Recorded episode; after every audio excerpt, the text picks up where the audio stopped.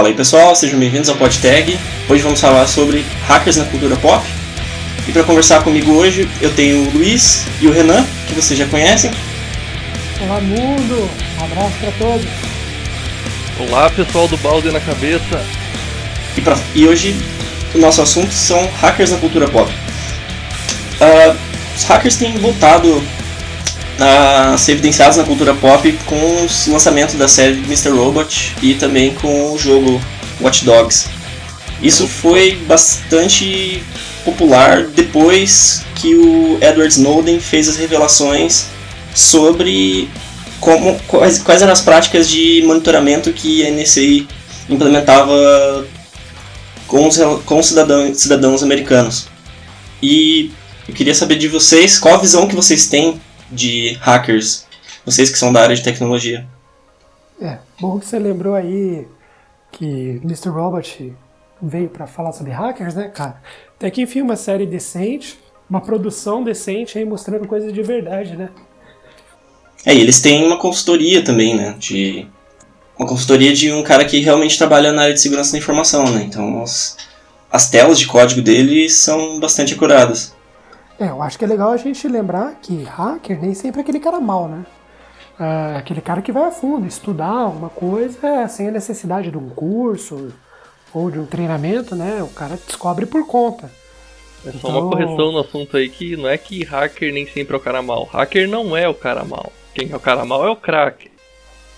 Mas o cracker, das duas uma, ou ele é uma bolacha, ou ele é o hacker mal, cara. Não tem hacker mal, cara. Isso é muito pop pro nosso gosto. Cara, tem, tem hacker mal sim. Pro cara poder invadir um sistema ou um banco, sei lá, ele tem que ser um hacker. Não, eu imagino o hacker mal o cara que ia máquina de fazer café pra todo mundo, cara. Tá sendo mal pros colegas. É o cara que queima o seu disquete. Exatamente, pro seu TCC. Exatamente, que apaga seu TCC, quer te cobrar em Bitcoin para liberar seus arquivos da faculdade. Mas tem, temos que estabelecer essa diferença entre de terminologia, né? Então, como vocês falaram, a gente tem hackers e crackers. Então, vocês sabe, sabem dizer qual a diferença entre hackers e crackers? Um só tem interesse em explorar falhas por conhecimento técnico próprio ou um jogo de vida dele que ele gosta de desafios, e o outro visa prejudicar pessoas, roubar dinheiro de instituições e, e por aí vai. E você, Luiz, o que você acha? É, na minha opinião, o hacker é aquele cara, como eu estava falando, ele estuda alguma coisa a fundo, seja lá o que for, não necessariamente precisa ser código ou programação. Para mim, uhum. qualquer coisa que a pessoa vá ao extremo assim por conta, né? E o cracker usa dessa habilidade que ele tem para causar danos a alguém ou alguma empresa. Enfim, para mim, continuo com a opinião que o cracker é um hacker mau. Uhum, entendi. Então, os hackers, na minha visão, e aí o, o pessoal também pode comentar aqui no post o que eles acham sobre movimento hacker, se eles têm algum conhecimento na área. A minha visão é que o hacker é aquela pessoa que elabora coisas novas, seja em termos de tecnologia, seja criando novos hardwares, novas ferramentas. Uma pessoa que tem esse, essa vontade de explorar, de criar coisas e aprender por conta própria. Isso começou com o movimento hacker na parte de software realmente, que as pessoas que antigamente, pelo menos nos anos 70 e 60, os códigos eram liberados nos FTPs de universidades ou eram distribuídos de outras formas mas o código era livre.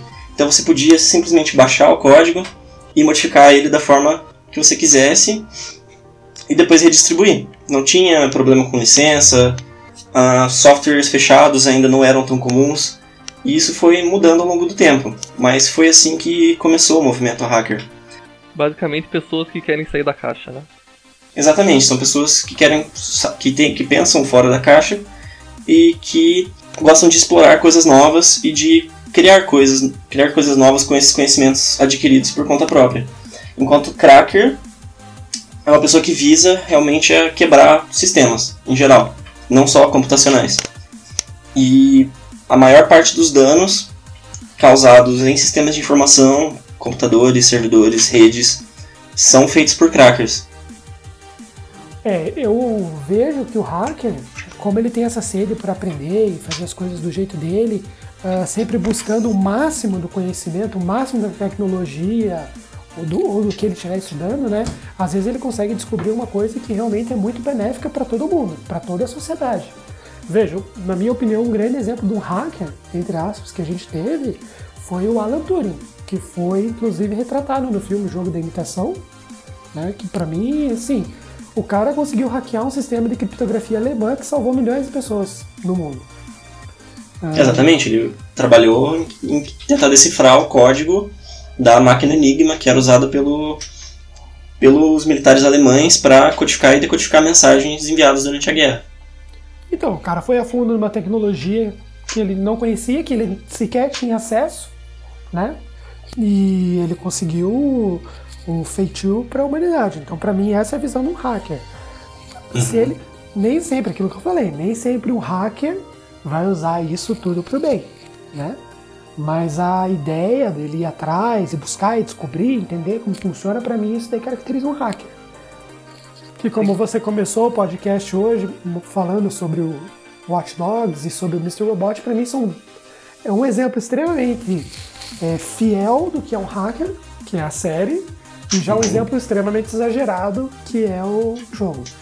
Mas o jogo não é tão ruim assim. Esse é o pior de tudo, cara. O jogo é, é acontecem coisas surreais pro nosso mundo hoje em dia, só que tem outras que são bem interessantes, cara. Mas esse também é um ponto que a gente pode discutir, né? Quão exagerados são essas séries e essas formas de se retratarem os hackers na cultura pop, né? Quão exagerado, por exemplo, é o Mr. Robot? Sim. É, o Mr. Robot é simples, tipo, o exagero, na minha opinião, é a capacidade dele, cara. Você achar um cara, em teoria, do nível dele assim, é quase impossível. Você tem o João aí, cara. Nada. Mas esse é o exagero do. Consigo nem configurar a impressora, rapaz. Mas na fé, esse, pra minha opinião, esse é o exagero do Mr. Robot. Tipo, que hoje em dia essas coisas de grande nível, tipo, falar Mr. Robot é feito por uma equipe grande, cara, não é um cara só. Sim, normalmente por equipes uh, patrocinadas por Estado e nações, né? Normalmente são militares treinados que trabalham com esse tipo de de invasão de sistemas, né? Sim, então... Um, um, um, bom exemplo mesmo é o exército chinês, que já tem uma, uma divisão de, de cibersegurança há muito tempo. O exército brasileiro também tem uma agora, uhum. mas eu, eu não tenho um conhecimento tão profundo de como essa divisão funciona. Como é que faz para entrar nela? Por concurso. Então estragou a graça. é, mas uh, veja que em Mr. Robot uh, é exagerado, um super hacker, entre aspas, né? Mas que uhum. você vê as tecnologias, você vê os códigos, você vê os termos que são utilizados, eles estão mais próximos daquilo que um profissional de tecnologia de segurança vivencia do que a gente vê em novela, que a gente vê em filme, que é retratado geralmente como uma pessoa obscura, que dois segundos o cara já conseguiu hackear todos os metrôs de Nova York e desligar o sistema de segurança da, do Central Park, entendeu? Sim, é diferentemente daquela hacker que é retratada no Velozes Furiosos 7, que consegue controlar um submarino remotamente, ou uma frota de carros. É claro que é questionável quanto isso está chegando perto da realidade, né? Que já teve um teste com um carro nos Estados Unidos é, não lembro exatamente a marca. Acho que era um Tesla, que... não era? Que eles bloquearam a porta? Não, teve um carro que eles conseguiram assumir total controle. Hum. Eles assumiram total controle também dos freios. Então, à medida que os carros vão se tornando cada vez mais conectados, também é possível ter esse tipo de ataque no carro, né? Você conseguir acionar sistemas de emergência para você conseguir causar pânico ou simplesmente você rastrear alguém que esteja usando um carro. Mas mesmo assim, cara, é, é um caso que é comum nos, nos filmes, né? Você vê constantemente Isso. aquele um personagem, sempre um só, nunca tem mais de um, né? Que o cara uhum. tem habilidades extremas e poderosas de fazer coisas absurdas no computador. Pô, se é tão fácil assim, você não precisa de um, de alguém com uma arma, você só precisa de um cara com computador e pronto, acabou. Ele já resolve Exatamente, toda a é. treta é. sozinho. Sim, pelo que dá a entender pela novela é, daí de repente aparece um IP 650, 400, 350, 1. Um IP totalmente inválido, né? Que não tem como Exatamente. Você, acessar. É, inclusive a, a Globo teve uma série, foi até meme, inclusive Geração Brasil. Vou deixar depois a imagem aqui no post, onde eles utilizaram um, um fragmento no código HTML, que não é a linguagem de programação, né? Ah, linguagem de marcação? Isso, não é, uma, não é uma linguagem de programação, por isso que eu falei. É uma mas... linguagem de marcação. Isso, mas você não tem como hackear um sistema usando HTML. Sim. E eles deixam como exemplo, inclusive está escrito lá: este é um exemplo de um programa. E deixam como se o cara estivesse hackeando o computador. É, foi basicamente pessoa. copiado de um tutorial de C, né? Pelo menos eles não usaram aqueles sites que você vai batendo a mão no teclado e vai sendo código. Hacker Typer. né? Mas esse é legal, cara. Ah, esse daí Mas... você, você entra em um, uma cafeteria, você entra numa lanchonete, abre aquilo ali com uma roupa preta, começa a digitar que nem um louco. Deixa eu levar uma porrada, isso sim. E daqui dois minutos alguém já tá te pegando a porrada. Mas isso vem da cultura da televisão, cara. Na televisão eles retratam o hacker como um cara mal ali. Se você fizer isso, provavelmente as pessoas vão estar imaginando que você está causando algum prejuízo para alguém. Não vão estar pensando, cara, você está sentado aí agora editando isso daí e descobrindo como acabar com os nazistas, entendeu? Que nem no filme, por exemplo.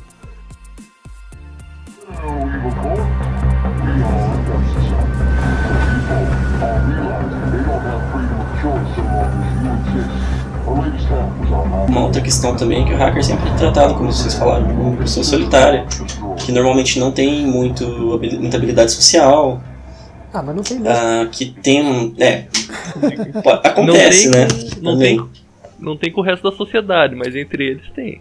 Mas eles mas se esquece também que uma parte importante da segurança da informação e testes de penetração é a parte de engenharia social, né? Então você saber realmente hackear pessoas, entre aspas. É, a engenharia social é algo que tem crescido entre os ataques hackers. Quando nós vemos alguma notícia, assim, uma coisa, geralmente foi usando engenharia social, né? Exatamente. Ataques de phishing, spam, correntes de afiliados, são esse tipo de ataque que apelam para as pessoas e não são necessariamente falhas técnicas. É porque falhas técnicas você consegue ter equipes qualificadas para tratar, né? Mas a, o, a pessoa em si, o funcionário, normalmente você não tem uma qualidade tão alta de treinamento contra esse tipo de ataque, né? Por isso ele se torna fácil de ser implementado até em grandes empresas. Exatamente, nesse ponto que entram justamente o, as pessoas que trabalham com teste de penetração, que é como funciona. Você é contratado como consultor de segurança você vai avaliar quais são as práticas de segurança em uma organização e uma dessas práticas é como os funcionários lidam com a segurança da informação, que é se você tentar fazer um ataque de engenharia social, até onde você consegue chegar.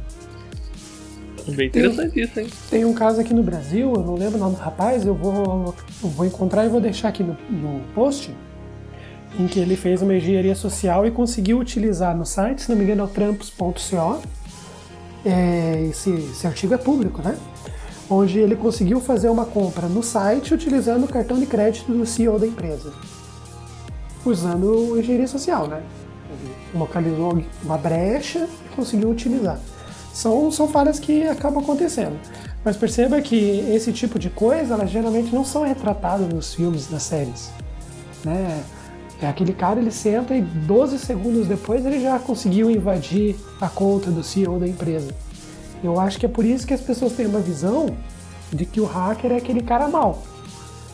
Né? Veja, nesse caso, o cara conseguiu fazer a compra do cartão de crédito, ele comunicou a empresa, ele fez um post. Em nenhum momento ele disse exatamente por onde era, né? Ele quis mostrar que existia falha e como resolver.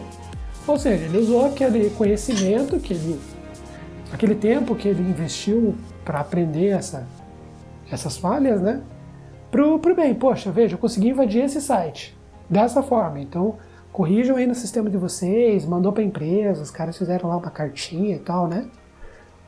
É, normalmente as empresas são notificadas com antecedência para que elas tenham um tempo mínimo para corrigir essa falha, né? Sim. Mas tem, mas tem empresa que não se comporta bem com esse tipo de coisa, não, hein? Tem empresa que não quer ouvir que o sistema deles é furado e nem nada do gênero. Isso é um problema daí. É um problema cultural da empresa, justamente. Tem empresas que adotam uma postura mais. Uh, uma postura litigante, digamos assim. Eles tentam processar quem encontra falhas no software deles. Porque não é uma postura muito inteligente se a pessoa que está testando o seu sistema ela te explica, ela teve todo o trabalho de te explicar como ela, como ela chegou naquela conclusão, como ela conseguiu encontrar aquela falha e você simplesmente processa essa pessoa. É a segurança por obscuridade. Mas essa cultura começou a mudar entre as empresas a partir do momento que grandes players, digamos assim, né, como Google, redes sociais grandes, começaram a ter aqueles prêmios e bonificações para quem encontra falhas né, no sistema deles. Daí essa, essa cultura de você bonificar quem encontra uma falha e reporta ela de forma correta começou a, a ser difundida, né? Exatamente, programas de caça-recompensas. E hoje você também tem hackathons onde você faz, você tenta quebrar algum sistema. Você monta sua equipe, você escolhe qual software você vai atacar e daí você tem o hackathon todo para descobrir falhas nesse software. Uma das notícias que saiu recentemente, por exemplo, foi no hackathon nos Estados Unidos que conseguiram, por exemplo, quebrar a segurança de uma solução de virtualização.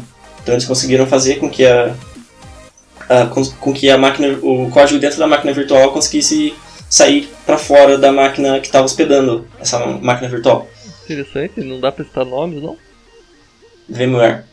Hum, bem bacana, isso, isso é público. Mas já foi corrigido no hackathon, entendeu? Ah, massa. Isso é que vai ficar bacana. Então, aí que, que é legal. As pessoas precisam entender, eu acho que ultimamente, pelo menos no cinema e na televisão, tem aos poucos se corrigido. Que existe um cara mal, que realmente está querendo causar algum prejuízo, e tem o um profissional de segurança de informação, né, que vai resolver algum problema.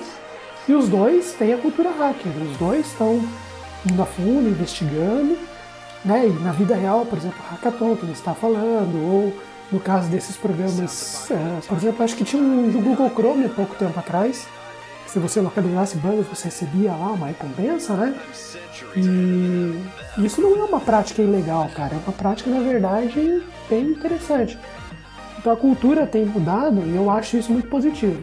É, depende só do que dizer com questão, essa prática não é ilegal, porque se a empresa não autorizar os testes, é considerado ilegal. Não, nesses casos, primeira coisa, o que dizer legal, o que dizer legal, tipo, pô, bacana, legal, interessante. Ah. Não legal de né? existe amparo jurídico, não. É, mas eu acho que tem sido melhor abordado o conhecimento dentro da área de tecnologia por parte dos programadores, pessoal de segurança. Veja, eu lembrei aqui de um caso, não sei se vocês já chegaram a assistir a série La Casa de Papel. Já vi e não recomendo. Tem um dos dos caras lá, que é o Rio, ele é um, entre aspas, daí na série, retratado como um hacker. Mas algumas vezes você vê que ele usa alguns termos que fazem sentido. E você vê que ele tá lá, trabalhando, tá sentado, tá pesquisando. Não é que nem, por exemplo, a Felicity da série Arrow, onde ela pega e coloca um código PHP misturado com SQL, misturado com HTML e consegue invadir, se não me engano, acho que é o sistema de sei lá, de esgoto da cidade. Ou sistema de assim. câmeras, sim. É. Normalmente é algo assim. Eu aposto que se você olhar o código deve ser um WordPress. Você, provavelmente. Teve um caso, inclusive, que um dos códigos que apareceu estava em português. Série americana, mas o código que estava aparecendo era, era BR lá. Bem, Foi copiado. Bem zoado. Bem kibe mesmo. Mas você vê, tipo, dois. Apesar das duas estarem erradas, as duas séries estarem representando o profissional de forma errada, você vê que na série mais recente uh, teve uma, uma melhoria quanto ao tipo de trabalho que é exercido. Claro que Mr. Robot, que a gente começou aqui já falando bem da série, até porque a série é sensacional, recomendamos. Mas geralmente as séries representavam o hacker ou o programador fazendo milagres em quatro linhas de código que quando um programador de verdade olhava aquilo ali dá, dá risada e transforma em meme e tem mais que se ferrar mesmo. Sim, porque nem o mínimo do negócio os caras seguem, né? Tipo, Criar essas coisas bizarras, como os códigos HTML que hackeia a NASA.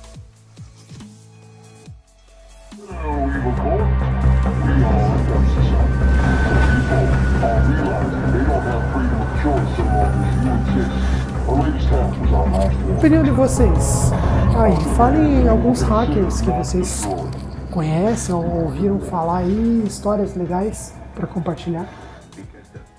A mais legal que tem, eu acho que é aquele. Eu esqueci o nome do cara e o ano que foi, mas é considerado por muito como o primeiro hack, né? Que eles hackeavam as centrais telefônicas dos Estados Unidos com um apito. Um apito? Com um apito, porque é aquela ligação analógica, o, o som do apito, a sequência de sons representava o mesmo código, né? Sonoro para fazer que liberava a ligação. Deixa eu achar o nome disso.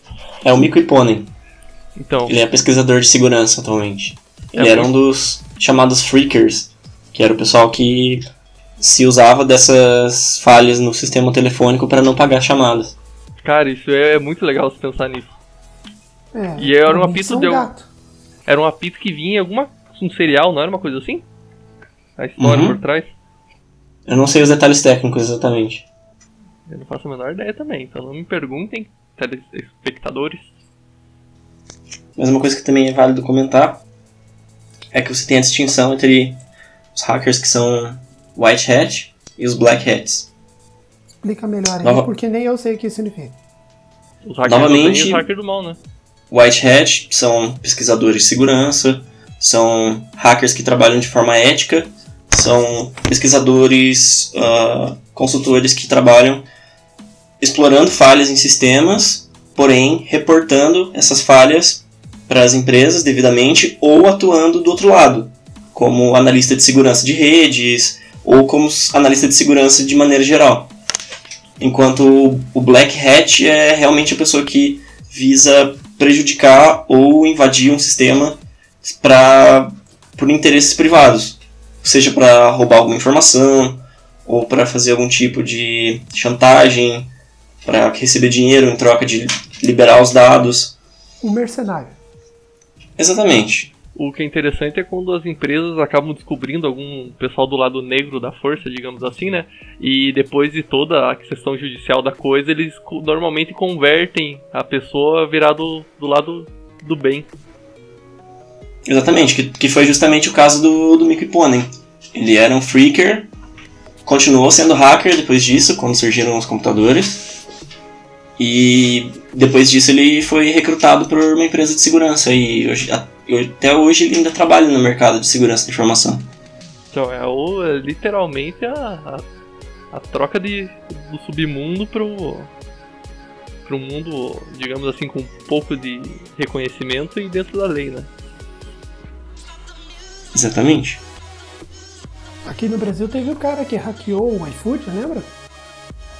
Há um tempo atrás, se não me engano, o nome dele é Igor. Eu vou pegar aqui o nome Igor Rincon.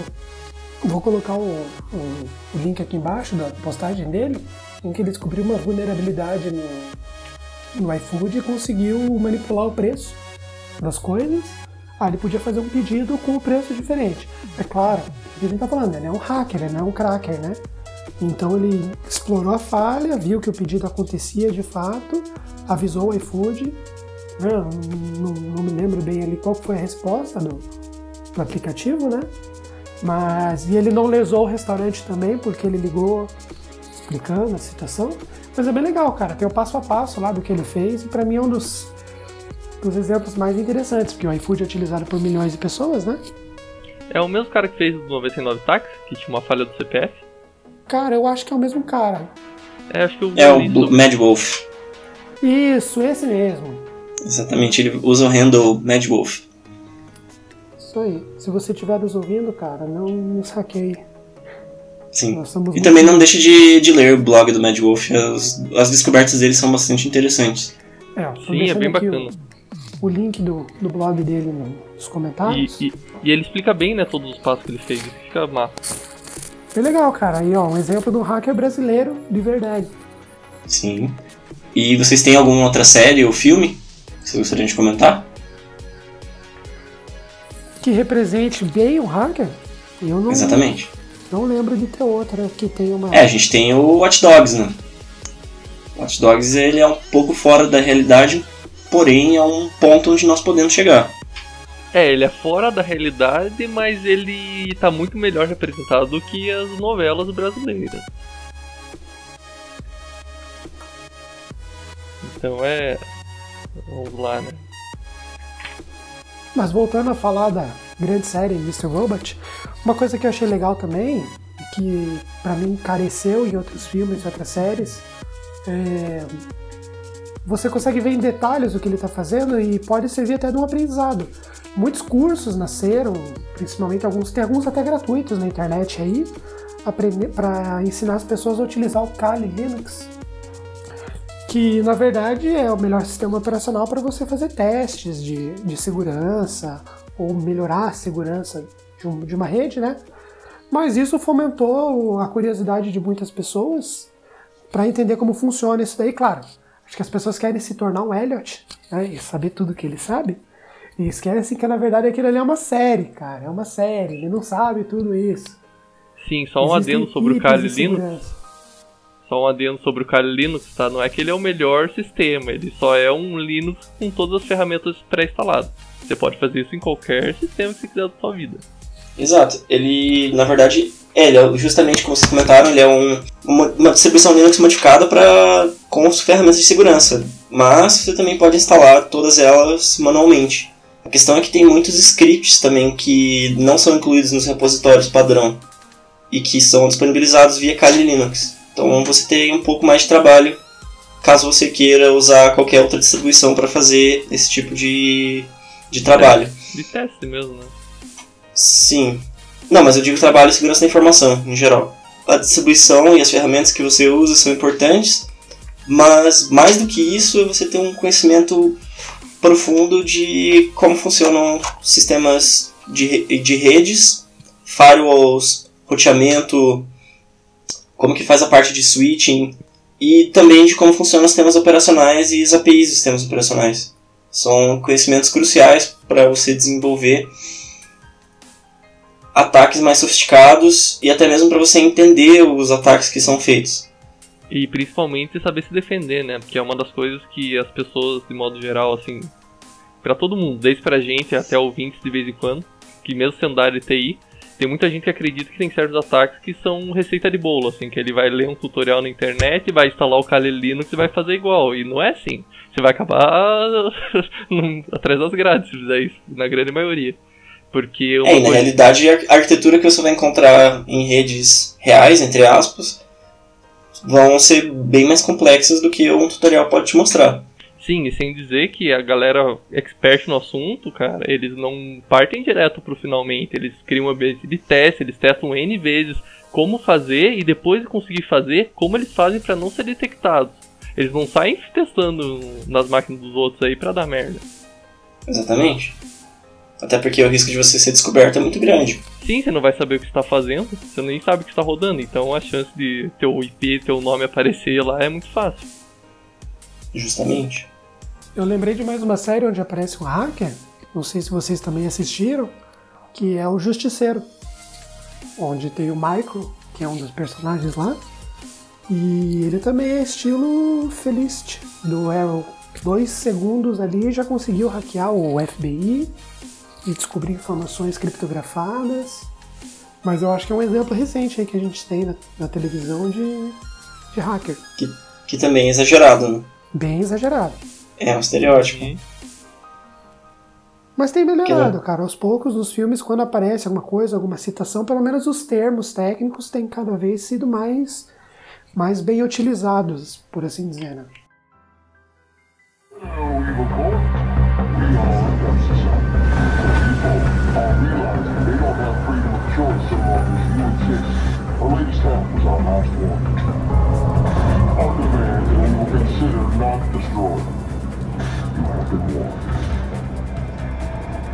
Um comentário que eu lembrei agora, não é série TV, mas é um cara que tem um canal bem bacana, que ele ganha bastante inscritos falando do assunto, que é o Gabriel Pato, né? Você já deve ter visto algum vídeo dele. Não tô lembrado, cara, mas... Não conheço. É um youtuber novo aí que ele trabalha com pen, é, teste de penetração. E ele como ele tá fazendo os vídeos sobre assuntos assim polêmicos que o pessoal gosta de ver assim. Deixa eu ver se eu confirmar aqui. Vou- O link vai ficar na descrição aí. aqui vou deixar o link na descrição. Ele até apareceu no aquele programa da Fátima Bernardes, lá que não sei o nome. Ah, na mesma emissora onde colocou o hacker HTML. Exatamente, acho que eles estão querendo melhorar um pouquinho as coisas. Ainda bem.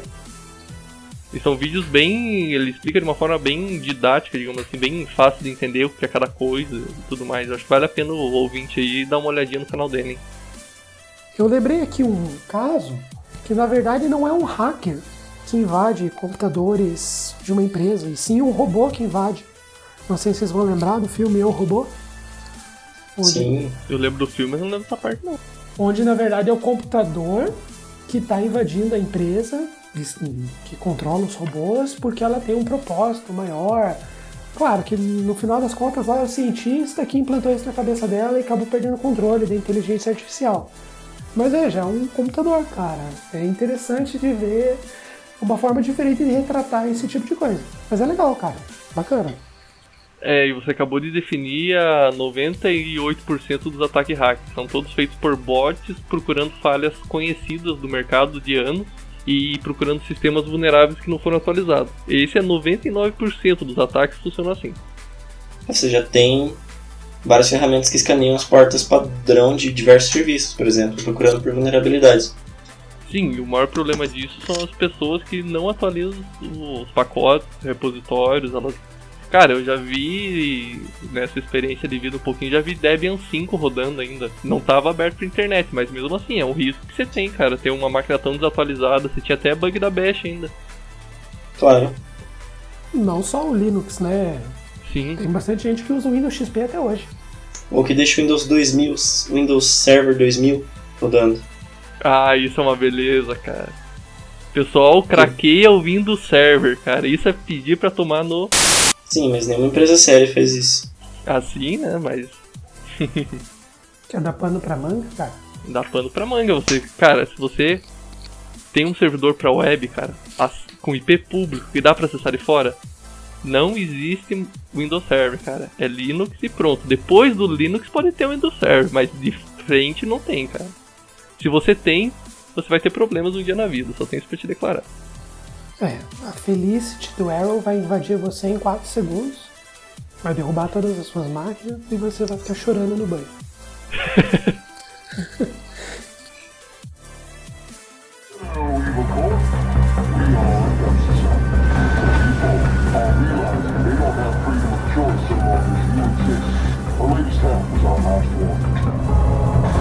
Demand that we will consider not destroyed.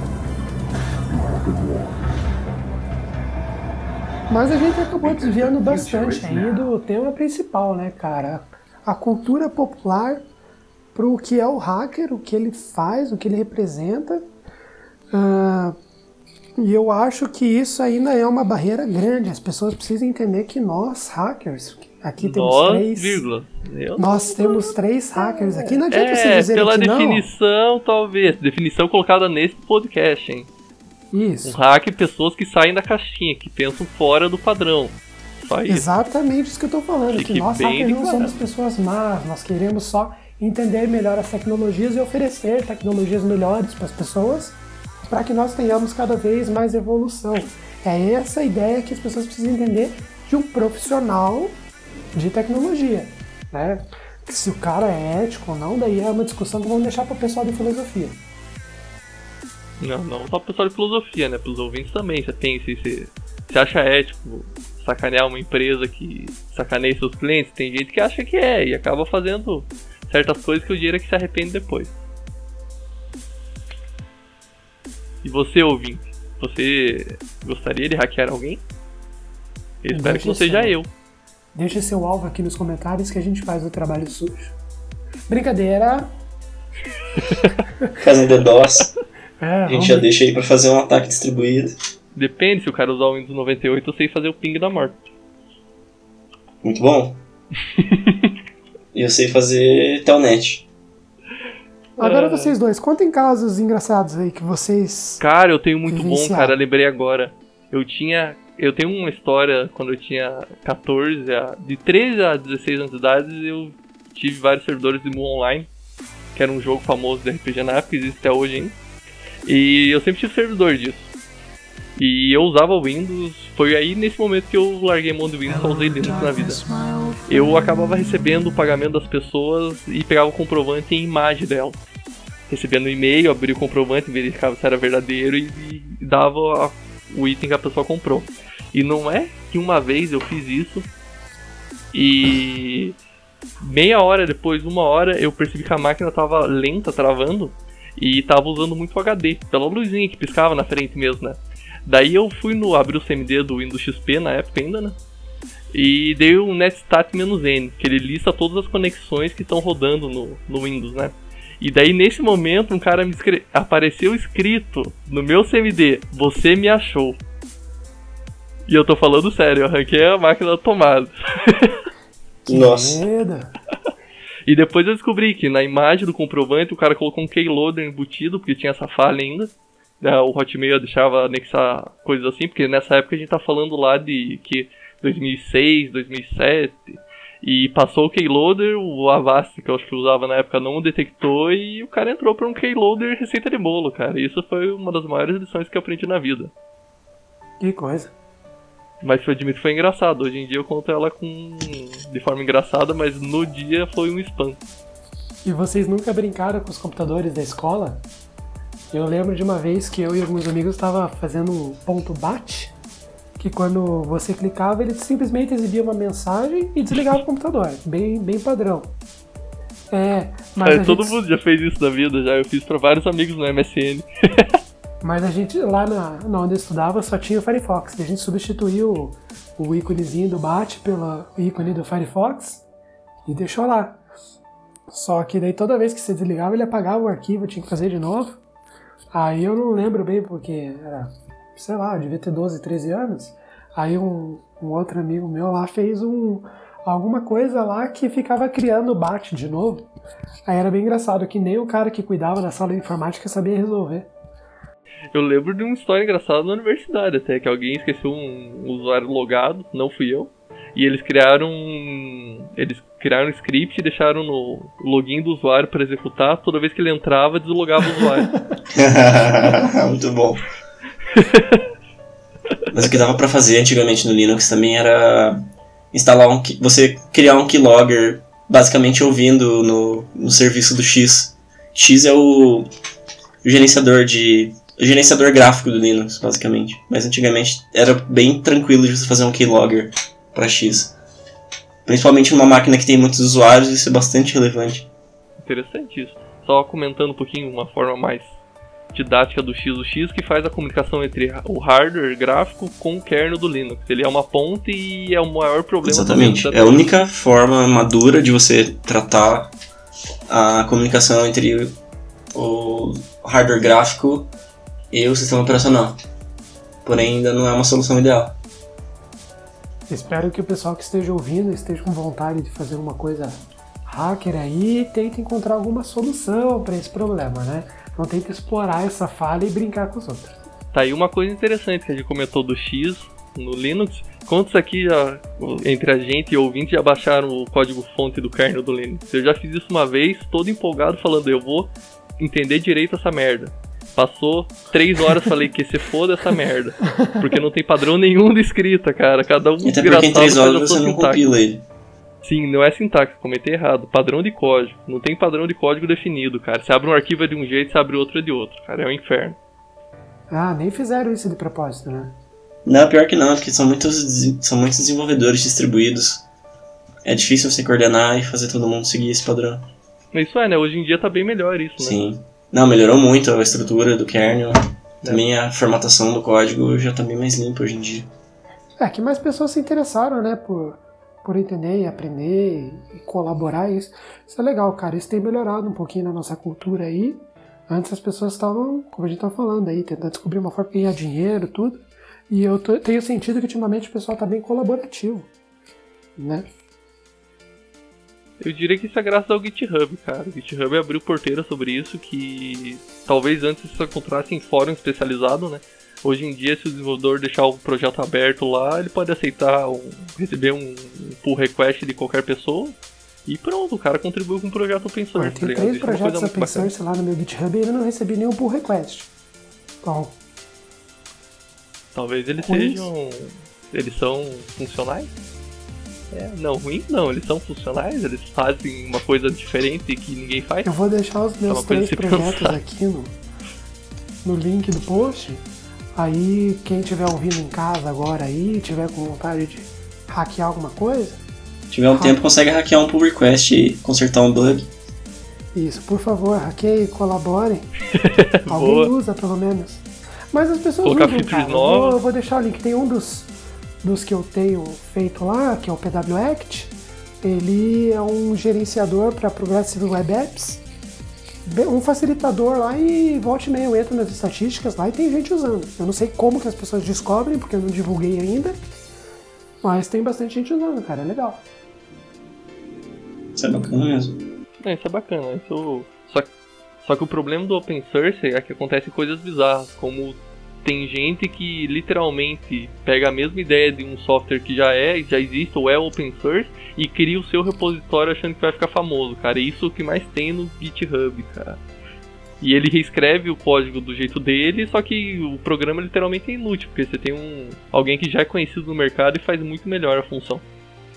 Sim. Mas puxando um gancho em colaboração, você tem o surgimento dos, dos hackerspaces, né? São lugares onde você tem. São lugares abertos, qualquer pessoa pode ir. Normalmente também são chamados de oficinas hackers ou oficinas de oficinas criativas. Tem, tem vários nomes para denominar a mesma coisa. Mas é basicamente você tem um espaço onde você tem à sua disposição ferramentas e equipamento, alguns equipamentos básicos, como uma impressora 3D, você tem diversas ferramentas como furadeiras, chaves, coisas diversas, para você simplesmente hackear, você fazer o que você quer fazer. Você dá início ao seu projeto e você, faz, você começar a fazê-lo do começo ao fim de forma colabora- colaborativa e você compartilhando essa experiência com outras pessoas que também estão ali no espaço. Seria basicamente um parquinho de diversão para programadores. Não só para programadores, você também pode trabalhar com hardware. Você pode, por exemplo, construir sua própria impressora 3D, você pode montar seu próprio drone, você pode programar o seu próprio drone, você pode modificar o, o software do seu roteador que você tem em casa, por exemplo. São diversas possibilidades. E você tem esses espaços onde as pessoas podem fazer isso de forma colaborativa. Cara, achei isso muito legal. Isso é bacana. Você acha que existe algum em Curitiba desse? Ouviu falar? Então, em Curitiba existe um espaço, um hackerspace, que é o Garagem Hacker. Se eu não me engano, ele fica numa garagem subterrânea entre o Bosque do Papa e o Bosque do Alemão. Aí tem o, tem o endereço certinho do, do Louco, Garagem Hacker e o link vai estar aí na descrição do post também. Então, então fica a dica aí pra quem mora em Curitiba e região e dá uma passadinha nesse local aí. Eu recomendaria ir de dia, hein? Pela região, talvez seja meio obscuro você ir à noite. Tem muito hacker à noite, né? Não é só hacker É,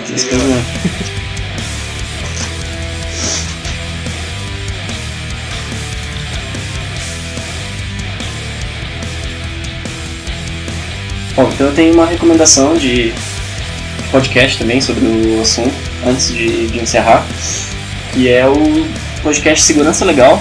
O link também vai estar na, na descrição.